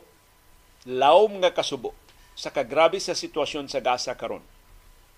Gihisgutan sa Santo Papa ang pagbombardiyo sa Anglican Hospital o ang pagbombardiyo sa Greek Orthodox Church dito sa Gaza nga kalas og daghang kinabuhi. Si Presidente Biden na usa ka Katoliko niingon nakigsulti siya sa mga Israelis mahitungod sa paglangay una sa ground offensive diya sa Gaza. Kay gikabalakan nga kung ilusan na gyud ang ground offensive mag kaguliyang na gyud. Mas daghan ang mga matay, mas daghan mga suko nga arabo mga nasod, mas dako ang tentasyon mo apil sila. Mangilabot na sila ining gubata. Kay kining Hamas wa man ni mga fans. kining Hamas wa ni mga supporters.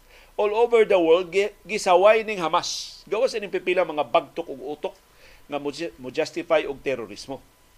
Pero peace-loving man ang kasagaran sa mga nasod sa kalibutan, including Arab countries, Wa nila suportahi ang Hamas. Ang gidudahan ra ni suporta sa Hamas kinirang Qatar.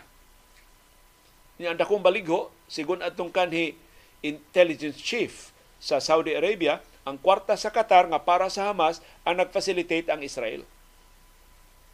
Seryoso kay pasagila, intelligence chief sa Saudi Arabia niingon ang kwarta sa Qatar pagsuporta sa Hamas gi-funnel sa Israel. Ang Israel mo ni facilitate aron moabot sa Hamas ang kwarta sa Qatar gituyo ba sa Israel nga magmabangis pag ang Hamas aron pag-justify sa ilang pag pulbos na lang yun sa Gaza Strip. Pero di man gud mahitabong mapuo ang mga Palestino. Sa paghutnon ng patay ng mga Palestino diya sa Gaza, ang mas dagha mga Palestino sa gawa sa Gaza magpabiling buhi sa ilang kausa ug mag-atubang na hinon ng Israel ug mas daghang hulga. Ug mao ang gustong pugnan nilang Pope Francis ug ni US President Joe Biden silang panagsulti sa telepono. Pero ako salig kay ko ni Biden. Ingna ko nga ulog-ulugan, ingna ko nga uto-uto, pero sa tanang presidente sa Estados Unidos, subayan ninyo, kinsay daghan kaayo og mga critical nga situations nga nasulban. Ang shutdown sa US government nahitabo sa panahon ni Bill Clinton, sa labing popular nga mga presidente ng agi. Pero sa kang Biden, wa. Grabe kayo ang panagsungi sa mga Republicans o sa Democrats. Pero sa Biden makiksabot-sabot na gani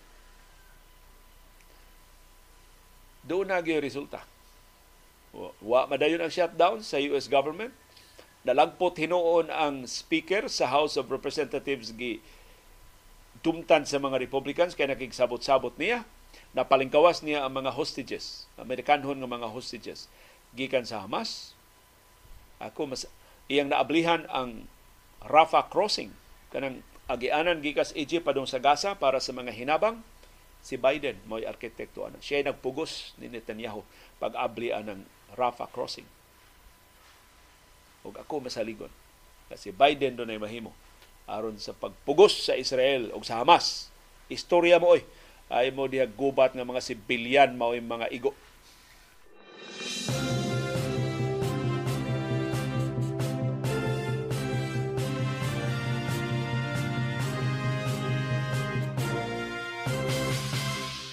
Ug niya ang kadako sa risgo sa escalation ining gubata.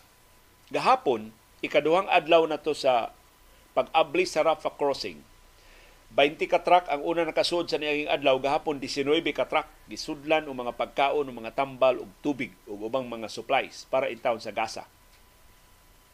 Samtang nag-irog ang convoy, kalit bitaw ng buto. Sus, doon buto-buto. Manitabo. Unya, sunod na dunggan, mga ambulansya, nagsyagit ng mga nangaigo sa buto-buto.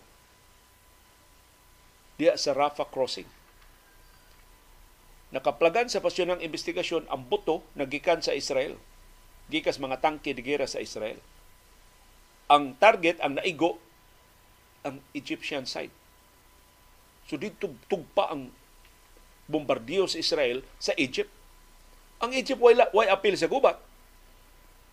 Kakuyaw ko ng Egypt ang ano man, i-appeal namin mo.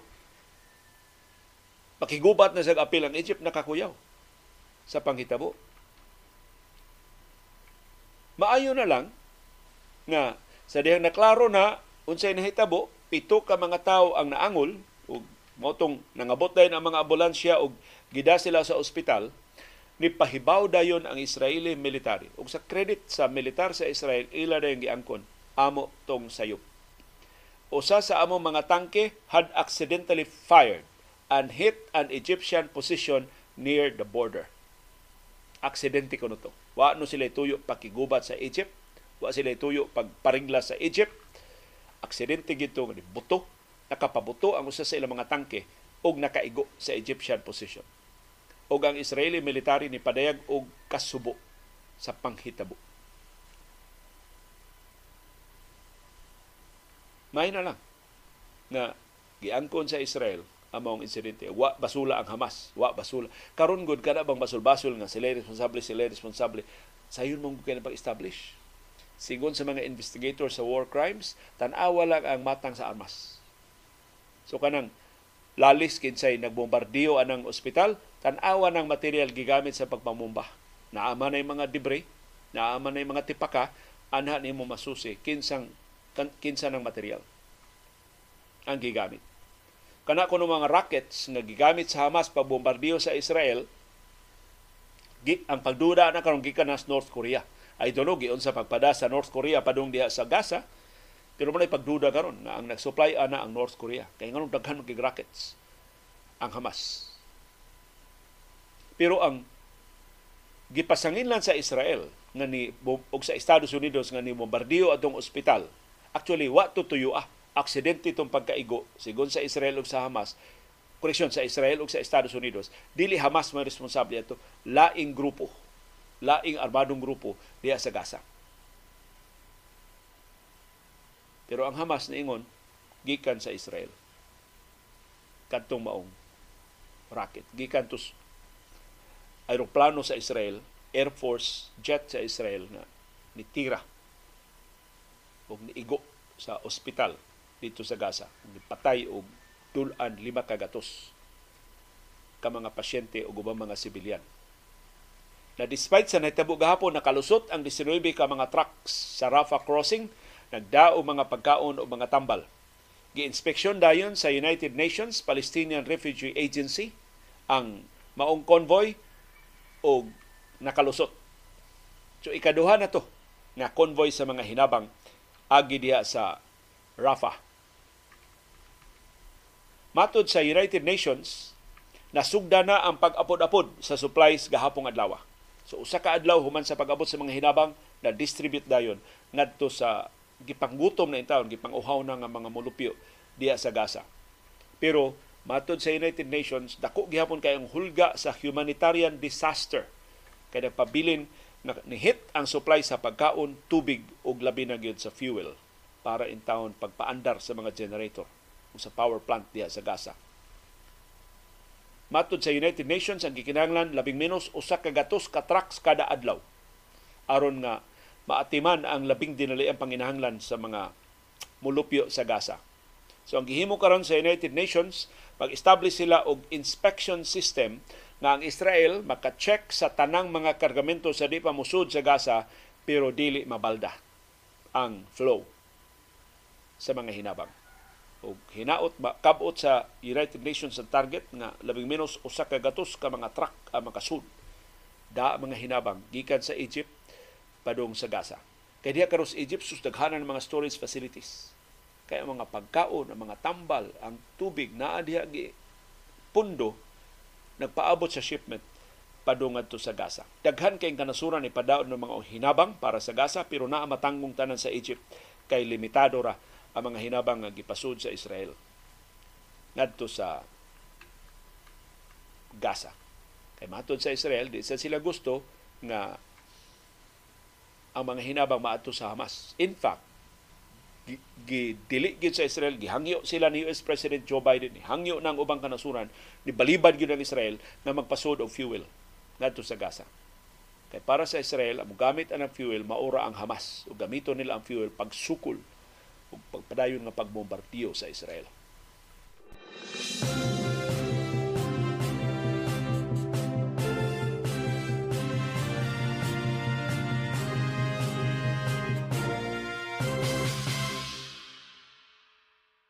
og ni ay makapabalaka nga development ang Israel maoy nangunay sa pagpalapad sa gubat. Imbis iyang pugnan ang paglapad sa gubat ang Israel maoy nangatake og bag-o nga mga targets. Karon ang giatake niya ang Lebanon.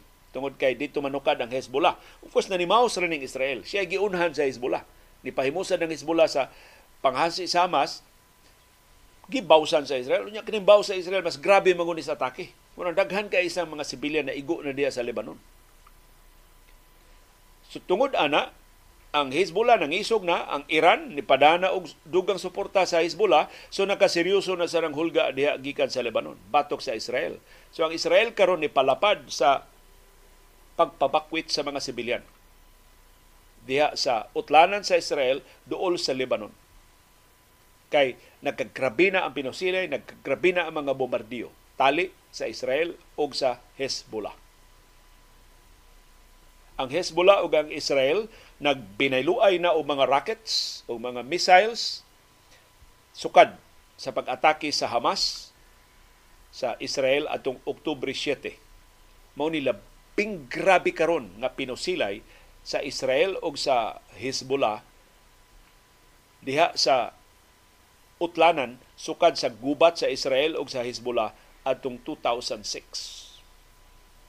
Morning hastang Department of Foreign Affairs sa Pilipinas ni auhag nas mga Pilipino sa Lebanon mahimo na mo nga mobakwit kung para ninyo duol na kay lugar nga nahitabuan sa pinusilay sa Hezbollah ug sa Israel bakwit na mo nana ang repatriation program sa gobyerno sa Pilipinas para ninyo.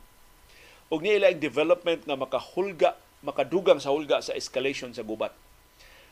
Usa ka Israeli missile ang niatake sa Damascus Airport o sa Aleppo Airport sa Syria. Ambot na dokumento ba nga ang Syria ni apila sa gubat or preemption ni sa Israel aron ang Syria dili manghilabot sa gubat gi-disable sa Israel pinagi sa ilang missiles ang Damascus International Airport sa uluhan sa Syria ug ang Aleppo International Airport lain ning airport sa Syria doon namatay nga usa ka civilian worker pero na inutil ang tugpahanan. Di nakatugpahan, di nakaluparan ng aeroplano ang duha ka mga airports. Pating gubaa sa missile attack sa Israel. Ang schedule nga mga flights gikan og padung sa Damascus ug sa Aleppo gi divert ngadto sa Latakia International Airport. So, napa ang Lebanon, posible mo apil ang Syria, nagsige na og hulga ang Iran. Kakuyaw sa escalation ining gubata. Nya mura banig ang nahitabo ang Israel nagsige og sugnod nagsige og kadlit og posporo ang Estados Unidos ug ubang kanasuran mo nagsige og palihok sila mo biro pao nga pao nga pao nga. Aron nga dili mo katap dili mo dako ang panagsungi. Kay kung simbako layo ra to.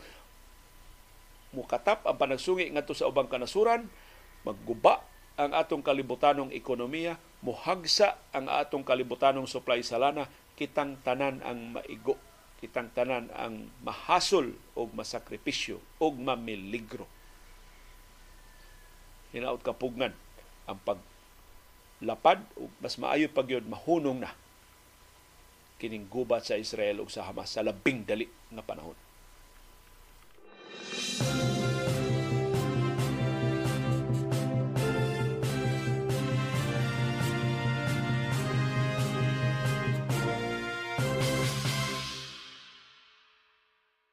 Og aritas negosyo. Di lang si Dennis Oy mo inaapiki sa negosyo, hasta ang Air Asia. Apiki sab. Ang tag-iya sa Air Asia nga si Tony Fernandez nagkapuliki ron og panagang sa paningil sa utang sa iyang mga creditors.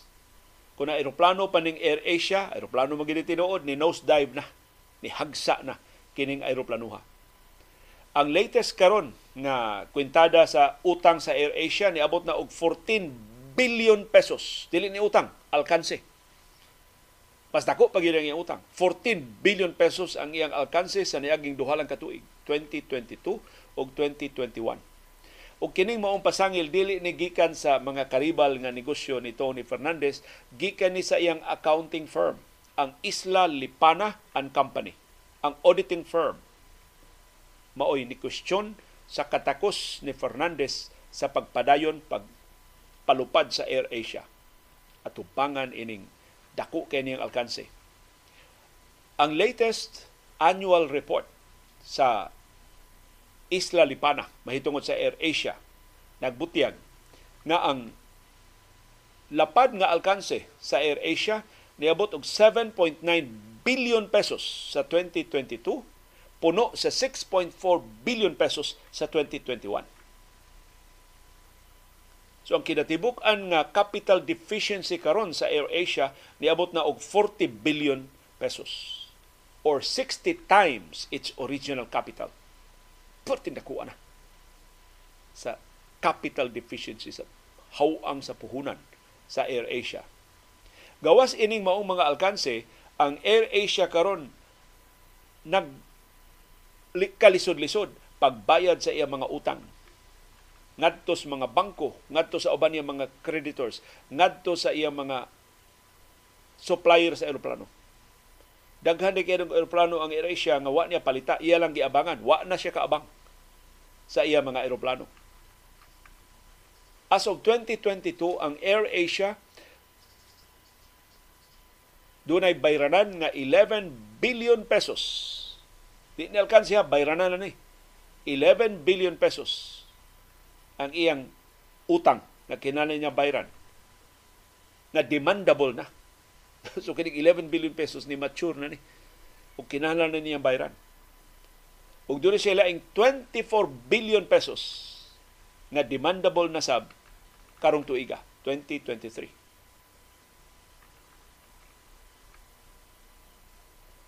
Kini pagkaalkanse sa AirAsia di niya ikabasol sa pandemya. Nagsugod og tibugsok ang panalapi sa AirAsia even before the pandemic. At pang 2018, ang AirAsia wa nang kabayad sa iyang financial commitments nga 1.78 billion pesos sa iyang loan sa BDO Unibank. Kuyaw ra ba ning BDO? Ang bag-o ng business model aning BDO pautangon ka, jadi na kakabayad, dili i-restructure imong utang ilugon imong negosyo Sabas pag take over na sa mga sisa daghang mga negosyo ni Dennis Uy o sa negosyo ni kinitag iya sa J-Mall si Justin Uy.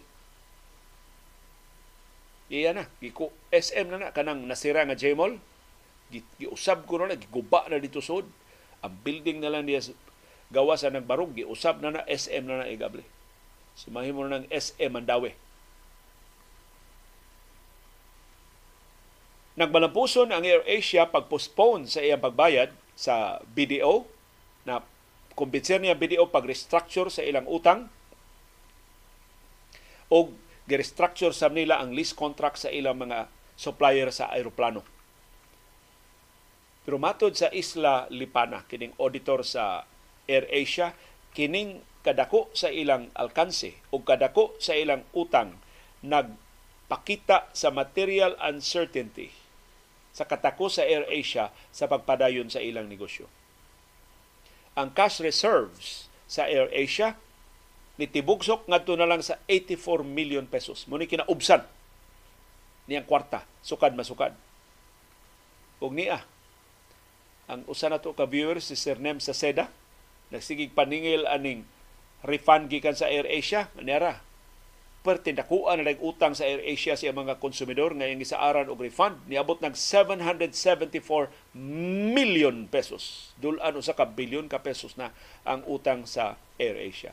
Mo nang ang mga pasayeros AirAsia sakitan kay ilang buot matag higayon ipa sundayan ni Tony Fernandez ang iyang bag-ong auto, iyang bag-ong luxury car nga iyang napalit, yet utangan siya 774 million pesos sa refund sa iya mga pasahero ang utang niya sa mga suppliers ni saka og 18% year to year on year ngadto sa 16.9 billion pesos. Of course, ang AirAsia dunay parent company. Mahimo niyang dangpan ang Capital A sa Malaysia. Ni sumeter og suwat ang Capital A ngadto sa Isla Lipana nga ay Kabalaka. Doon na may plano unsaon sa pagluwas ang AirAsia. Kining maong plano naglambigit ni sa pagpalapad sa operasyon sa AirAsia aron mo dako iyang kita sa Japan, China ug sa Hong Kong. Padaghanon ang ilang mga agents aron mas daghan pa ang ilang mga negosyo. Mo introduce silang bag-o mga produkto apil na ang mga eroplano di karga aron mo dako ang ilang ginansya og ilang cost control. Padlungon na Tony Fernandez ni napatuyang og pamalit diha og mga luxury vehicles, luxury cars. Pero ang Isla Lipana wa makumbinser. Mato sa Isla Lipana kuyaw butikyaob ning Air Asia. Our opinion remains unchanged on this matter. So wa hatagig importansya sa isla sa auditors ang financial capability sa Capital A. Kining Capital A, ang Chief Executive Officer ini o Executive Director, maura sab si Fernandez, ang tag-iya sa AirAsia. Pero ang Capital A mismo, dako kay problema sa iyang panalapi. Ang Capital A nga nag-operate sa Indonesia, Malaysia o sa Thailand, gawas din sa Pilipinas, dunay kinatibuk-an nga 2.7 billion US dollars nga alkanse from 2020 2021 to 2022. Alkansi sab. no, sa manis Fernandez. Ang Capital A ug ubang mga kompanya ni bubo na og 11 bilyones pesos sa ilang operasyon dinhi sa Pilipinas pero wa gihapon makabawi. Kinis Fernandez 59 anyos uban siyang business partner nga si Kamarudin Meranon mo ni kontrolar sa Air Asia gipalit nila niya og 1 ringgit atong 2001 pero gitibugsok ang ilang katigayunan. Ang iyang net worth ni abot og 745 million US dollars atong 2018. Pero nitibugsok na karong bag-o wa gani siya maapil sa listahan sa 50 richest individuals sa Malaysia sukad atong 2021. So, magkita ni Tony Fernandez og si Dennis Oy Mura klaro na ang si mensaheng Dennis nga ni Tony, welcome to the club.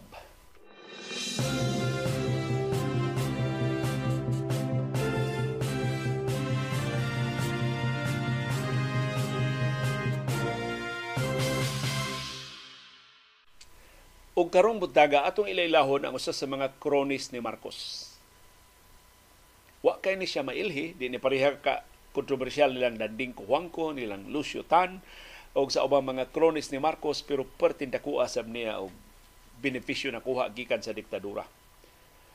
Nabasa ni nako karong sa column ni Jose Dalisay sa Philippine Star. Mahitungod sa libro nga iyang gisuwat, mahitungod ining kroni ni Marcos. Ang title sa libro, para sa gusto mo basa, Builder of Bridges, The Rudy Cuenca Story.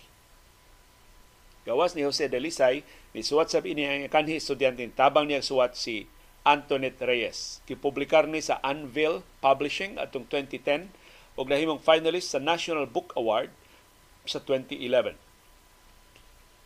Kini si Cuenca, si Rudy Cuenca. Wa din ni katiwas sa iyang college. Drop out ni siya sa kolehiyo. Pero iyang gitudloan ang iyang kaugalingon sa basic sa business of civil engineering. Unya, ni-appeal na siya og mga proyekto sa gobyerno. Mao ni ang iya sinugdanan na gidetalye sa libro. So gagmay una nga mga road projects ang iyang giatiman, kadaog siya gagmay mga kontrata, hangtod ni dako ang iyang mga kontrata nga nakuha tungod siyang kasuod ni kanhi presidente Ferdinand Marcos Sr. Iyang nadaog ang labing dagko nga mga infrastructure projects sa Pilipinas atol sa diktadura. Apil ang San Juanico Bridge. So siya nagtukod anang San Juanico Bridge si Rudy Cuenca. Siya sa nagtukod sa North Luzon Expressway. Gituuhan nga ang iyang kompanya nga Construction Development Corporation of the Philippines CDCP ni burot pag-ayo tungod siyang koneksyon sa diktadurang Marcos.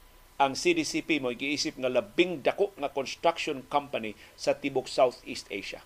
Ngingigang Rudy Cuenca. Wali ka graduar og engineering. Nakabenepisyo siya siyang kasuod ni Marcos nga iyang gisuportahan sukad sa unang presidential campaign ni Marcos in 1965 Amay sa ni Rudy Cuenca. Kamausan mo pili. So, 1965, gisuportahan ni Marcos. Si Marcos, wa nakalimot niya. Wa nakabalibad niya. Pero, ang labing interesting nga mga detalye sa libro ni Rudy Cuenca, iyang gidetalye unsay porma sa Malacanang sa pan, sa diktadura ni Marcos. Mao ni kabahin ni sa libro. I was a member of Wakwak and Valley Golf for a number of years before I joined Manila Golf Mafia group in 1973 with Charlie Palanca as the headman. So, sakop na siya ini mga golf clubs hangtod na nakuyog siya ining gitawag nga Manila Golf Mafia atong 1973 usa ka tuig human sa martial law ng ilang pangu mao si Charlie Palanca. Matod ni Cuenca na ningkamot jud ko nga maka apil ini mao mga grupo sa golfers kay dako kay tabang sa akong negosyo. Nahimo kong golfing crony ni Marcos 1969. Suwa pa'y martial law na. Sila na maghapak-hapak o bulang putaw ni Marcos diya sa golf course. Ngano kunong importante kayo ang golf para ni Cuenca kay si Marcos kuno inig kahapon human siya trabaho sa Malacanang manghagad gyud og golf na may nine-hole golf course diha sud sa Malacañang. Ana ko Marcos diha makapaghapak. Nya ipatawag na sila. Nya usa siya sa labing unang ipatawag eh. may magay siyang kadi, may magay siya mo ulog-ulog ni Marcos, may siya mo shovel. Pala-pala ba? Kasagaran ko no, tawgon siya gikan sa study room. So kanang Malacañang nanay study room. Ang kasagaran ko nung tawag, kada adlaw ni ha, kasagaran tawag, mag-golf sila at 4.30 in the afternoon, or patambungon siya og party nga organisahon, giorganisar ni kanhi unang ginang Imelda Romualdez Marcos. So either golf or party, golf or party. Mura ra ba nang mo inahitabo sa mas Malacanang karon? Ang golf giilisan og fashion show. Pero ang party permanente. Kana kunong golf ini kahapon, gituyo na ni Marcos aron makarelax siya. Punong na iyang trabaho, maka ginhawa na siya diha pero, tungod sa kakurakot sa iyang administrasyon, gipahimos lang to sa mga nagtinguha pagkuha sa iyang pabor. Kasagaran ko nos mga alipores gusto sperma ni Marcos aron makalusot ang ilang mga transaksyon, magdaog mga folders, magdaog mga envelopes nga na nay blanco dito para perma na lang sa presidente. Magatang-atang dito sa golf course ang mga alipore sab ni kanhi unang ginang Imelda Romualdez Marcos nasa ilang folders, nasa ilang envelopes. Kay si Imelda di man maka-aprobar sila mga transaksyon. Kinan sila sperma ni Presidente Marcos. Pero alam bakir si Imelda man, dako silang kahigayonan, makaduol silang Marcos. So, mag-ilog ko to, ang mga kronis ni Marcos o mga kronis ni Imelda, mag-ilog og pila kinsay una maka duol makapaperma ni Presidente Ferdinand Marcos Sr ana di man sila mahimo mga sa golf course tanan ana sila magpaabot sa study room. So mo rin ang gitawag nga study room diha sa Malacañang. Kanang study room matud ni Rodi Cuenca ining iyang libro gi-operate na sa Presidential Security Command PSC pa man ito sa panahon ni Marcos Presidential Security Group na ni karon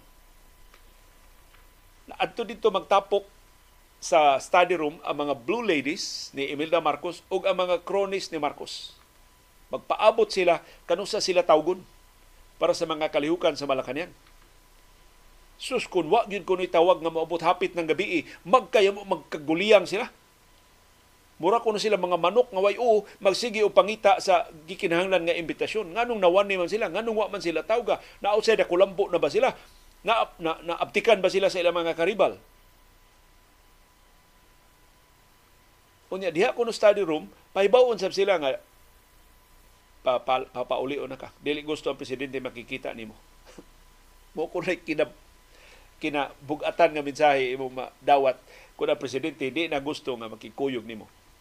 So ipaagi na tanan sa study room unya mo relay sa mensahe ang PSC, ang Presidential Security Command.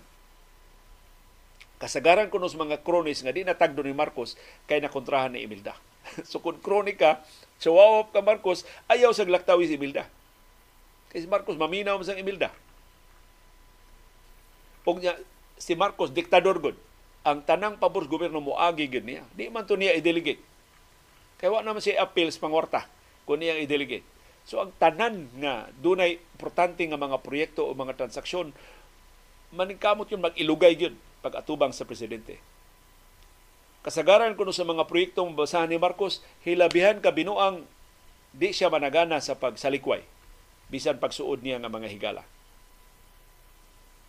Kada buntag, ingon si Rudy Cuenca, si Marcos makadawat og tulo ka reports. Tulo ka reports ang iyang madawat. Ang unang report, written report niya, iyang nadawat gikan ni Fabian Ver, ang hepe sa Armadong Kusog. Pahibawon siya ni Ver unsa nahitabo sa tibuok Pilipinas. Ikaduhang report gikan ni Alex Melchor, katong paborito nga funksyonary ni Marcos. Og ikatulo gikan ni Juan Ponce Enrile. So kini kuno tulo ka reports mao basahon ni Marcos samtang mamahaw siya sa Malacañang. Ug gikan kuno ini maong reports mahibaw ni Marcos ang tanang mga sekreto at tanang mga panghitabo sa Pilipinas. Kinsa ang bag-ong nadato? Kinsa ang bag-ong nagnegosyo? Kinsa ang bag-ong nakaginansya? Kinsa ang bag-ong nabangkarota? Kinsa ang kabit ni unsa? Kinsang pamilya ang naiskandalo? Mahibaw niya tanan marites tong dako si Marcos tulogin ka reports ang iya basahon Sumaw ko to ang hulagway, inadlaw nga hulagway sa Malacañang. Si Rudy Cuenca sa iyang libro, wa mo himakak nga nakakwarta siya. Pwerte nakuha niya kwarta gikan sa diktadurang Marcos. Kadto ko nung iya mga proyekto nakalusot to tungod silang kasuod ni Marcos atol sa diktadura. Pero ingon si Cuenca ug mo nakaaghat niya pag pasuwat ining iyang biography o ining iyang libro. Kung ikumparar kuno sa mga kawatan karon, wa ra sila kumingking. Gilad magkay sila reputation isip mga kronis ni Marcos, perti man lang pahimo sa gahom, pero wa ra sila kumingking sa mga kawatan sa Pilipinas karon. Mura kuno sila mga amateurs ikumparar sa mga professionals nga mga, nga kawatan karon hilabihan na kuno kadako sa kawat sa Pilipinas karon. Sa karaang panahon, maton ni Cuenca, di gyud sila pangayuan og kwarta. Kadto kuno si Marcos Sr., di gyud to mangayo og kwarta. Ikaw kuno bala nga mo hatag. Ayaw huwata nga mangayo. Di gyud kuno to mangayo. Dili pareha karon nga bungatan kag kantinan. Ato bangon kanya ingno kag gamay ra imong gihatag Kaniya to kuno ikaw na mo bala-bala mo hatag ka kay kun mang-ang sa mo hatag di nam sa katagdon.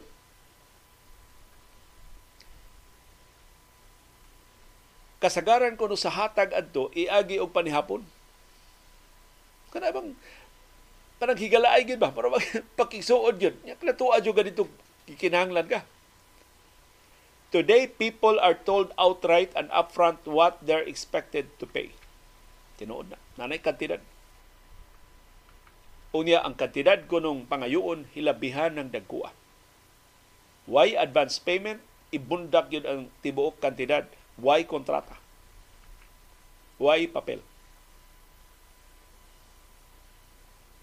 So ingon si Cuenca, siya may kinadak ang kontraktor sa Southeast Asia, siya mo nang di ta mahibong nganong ang ato mga daan sa Pilipinas murag pulburon, murag ampaw kung ikumparar sa mas maayo nga mga daan sa Malaysia o sa ubang kanasuran. Kay sa Malaysia kuno do naman siya siya negosyo dito, kontraktor man siya siya labing dagkong mga proyekto dito sa Malaysia. Ingon si Cuenca, ang Malaysia kawatan sab. Nasa mga kurakot sa Malaysia. It's simply a matter of greed. Pero mas hakog lang gyud ang ato dinhi kaysa mga kawatan dito sa Malaysia. In Malaysia, there's also corruption. I believe there, I should know, but the thieves there make their money by overpricing the materials. Ang mga kawatan sa Malaysia makakawat pinagi sa pagpaburot sa presyo sa ilang mga materyales. Here in the Philippines, people are extraordinarily greedy. Mas grabe ang kahakog sa mga kawatan din eh not only do they overprice, they also steal the materials. Gawas ka ilang i-overprice, ilang pa yung kawaton ang materials. The cement's deficient, the gravel's deficient, so the thing crumbles, crumbles that easily. So mao ni ang grabing kinawatay sa panahon ni Marcos wa rin is kumingking sa kinawatay karon. Si Rudy Cuenca ang iyang tinuod nga ngan kinatibukan niya nga Rodolfo Magsaysay Cuenca. Namatay siya sa niagning simana sa pangitaron nga 95. Ug daghan pa kay mga sugilanon sa pangawat sa administrasyong Marcos nga wa pa nato mahibaw-i hangtod karon.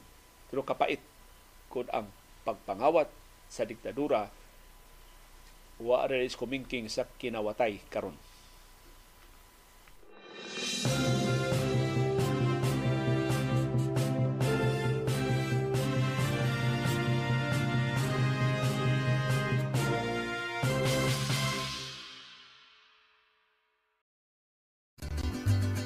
Nagkasalamat sa aktibo nga pag-apil o pagsuporta sa ato mga programa. Ani ana ang atong viewers views, ang ato mga viewers on demand wa kabot sa atong live streaming ug busa wa makarga sa comment box ang ilang mga opinion may itong i-highlight sa atong viewers views karong buntaga.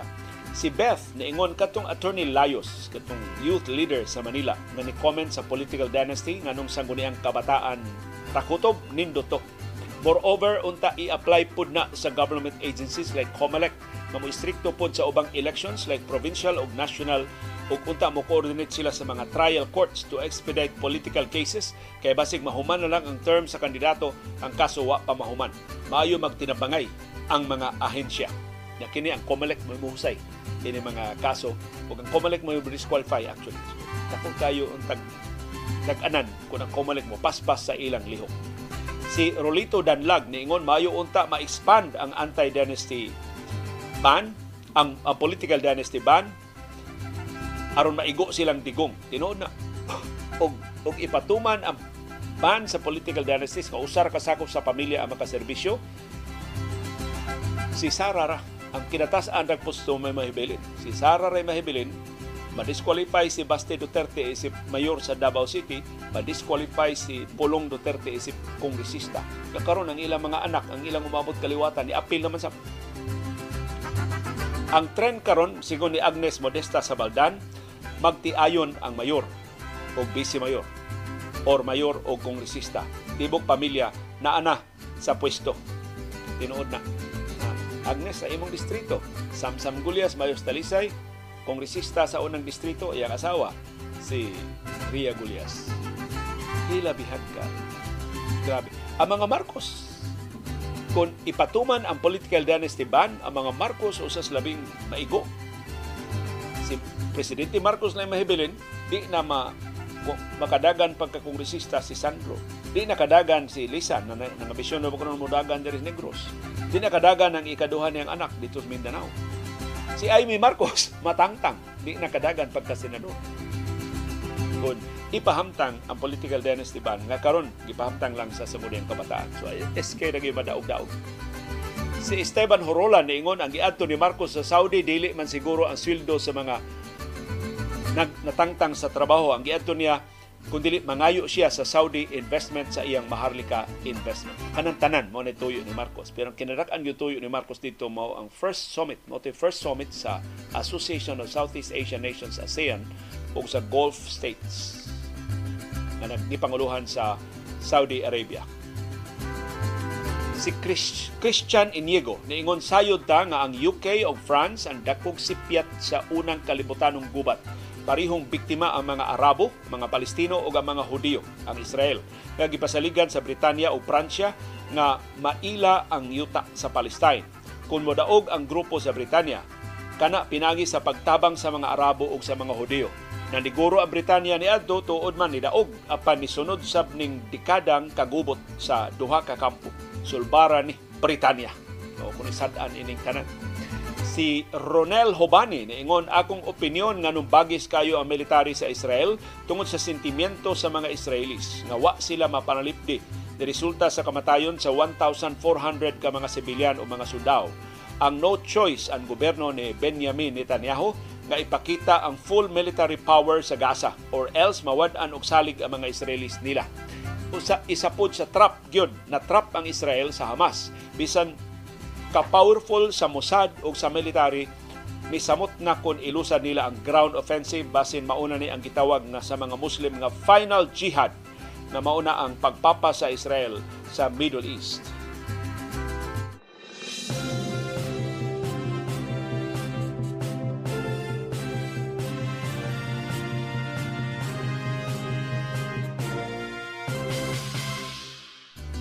Viewers Views Part 2 ang inyo na ning reaksyon sa atong programang Panahom dayong kilom-kilom kagahapon. Ang hisgota sa labing maayo nga mga tingog pero naabdan mi sa kagabion mao tong part 1 pa tong mag part 2 ta karong hapon sa labing maayo nga mga tingog sa radyo dinhi sa Subo ug sa babahin sa Pilipinas ug sa nasod. Si Victor Di Aquino niingon si Harry Gasser nindot sab ka ito og tingog. So si Harry Gasser kuno ni ato sa wa pa siya newscaster hubog ito sa Rigasan. Kung may itong inom ba, bugoy-bugoy mga mga broadcasters din Sugbo, yung mga kadungan din Sugbo, silang baby kamumot, o uban pa, mag-inom ko nito sila sa may Mercedes Hotel, si Harry Gasser, ang inom niya ito Mercedes Hotel, ano sa atubangan sa hotel, dili sa sud. Si Harry Gasser, masigi og basa, Unya ang iyang kato ng iyang tingog ba nga may siya mo in English, iyang basahon ang mga rutas, jeepney, ang mga karatula sa mga mga truck nga moagi, mga karatula sa silingan nga mga establishments, mao kuno to ang sinugdanan sa legendary nga broadcast career ni Harry Gasser. Si Susan Gonzaga niingon akong ganahang tingog mao si Helen Bella kay murag buutan kay siya nga paminawon. Wa, wa kay kaabot atong Helen Bella pero daghan niingon nga amgid amgid ang tingog ni Helen Bella og ni Charo Santos Cocho. Oto nga in fact ang format ni Helen Bella sa una murag maalaala mo kaya pero ang maalaala mo kaya ni Charo, Charo Santos Concio mas nakalahutay og dugay. Si Jojo Alcalen ingon kantos Tony Avila may putog tingog. Tinuod na. Sirap to ni may sakit mo inom. So, baay kay itong tao si Tony Avila. Ang tingog at Tony Avila why makalabaw sa broadcasting din, sa broadcast industry din sa Subo. Si Kendred ingon wa say wa mabuang sa pagpaminaw sa Diego Salvador nga sinanding Celeste Ambida o sinuwat ni Lino Montalban. Natay para Kendred, dili Lino Montalban, mo'y writer sa Diego Salvador. Nakaabot naman ko ini si Tino Iburan, mo'y writer sa Diego Salvador. Pero tinuna si Nanding Celeste, mo'y Diego Salvador. Ug mo absent si Nanding Celeste, si Ondo Huisan, mo'y mupuli niya pagka Diego Salvador. Tuwerting bagtukag pag pagtukag tingog atong Nanding Celeste, niya nindot sin kay pagkabuhat ang script. Daw buhi si Diego Salvador, inighulbot niya si ang pistula nga daw kilat, kakalit, patay dayon ang kontra. Magsige lang gud mig cutting classes aron maminaw sa drama murasad og salida. Si Danny Despues na ingon pwede sa nimo maistorya ang kinabuhi ni Marlon Bilieta sa imong programa sa panahon dayong kilom-kilom. Murag daghan na ni request sa kinabuhi ni Marlon Bilieta. Mag-research ko ha, unsa gisinugdanan ni Marlon Bilieta sa iyang. Kaya nag-una to sa Marlon og TV. Sa so, pa siya mag-radyo daghan kay itong exposure si Marlon. In fact, nag, nag-stage sa to si Marlon. Nag-stand-up comedy sa to si Marlon. Sa so, pa siya maradyo. Si Lito Alansalo na ingon, My wife is beginning to enjoy the Baruganan on replay sa YouTube Premium. Ako'y unang makadungog kay early riser ko and watch it first while doing my bonsai wiring in my work area. Enjoy siya while having breakfast. Naruday nangutanan ako, kining among YouTube Premium Leon sa may imong income ani nga wa man ni advertisements. Do na income. Kanang inyong gibayad sa YouTube Premium i-share na sa YouTube ngadto sa mga creators nga inyo tan-aw. So bisag way ads ang kay YouTube Premium man mo, kanang inyong bayad doon na may share ang mga creators. Fair ka ini ang YouTube sa sharing sa mga content creators lahi sa Facebook. Na sila rin magbuot. Pila rin ipisik nimo sa ilang sa imong income.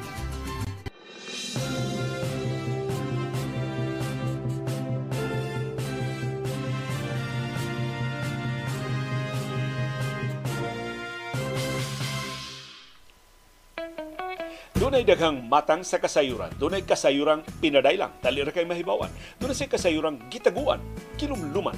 Ang ayang kuy kuyon sa katawhan.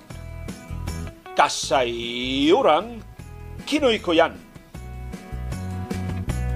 Mura og mas higpit ang eleksyon sa siyudad sa Mandawi sa maabot nga lokal ug national election sa 2025 dinhi. Kay si Mayor Jonas Cortez dunay mas lig-on nga kaatbang. Si kongresista Lollipop Owano posible nga mo ang ikasakbang.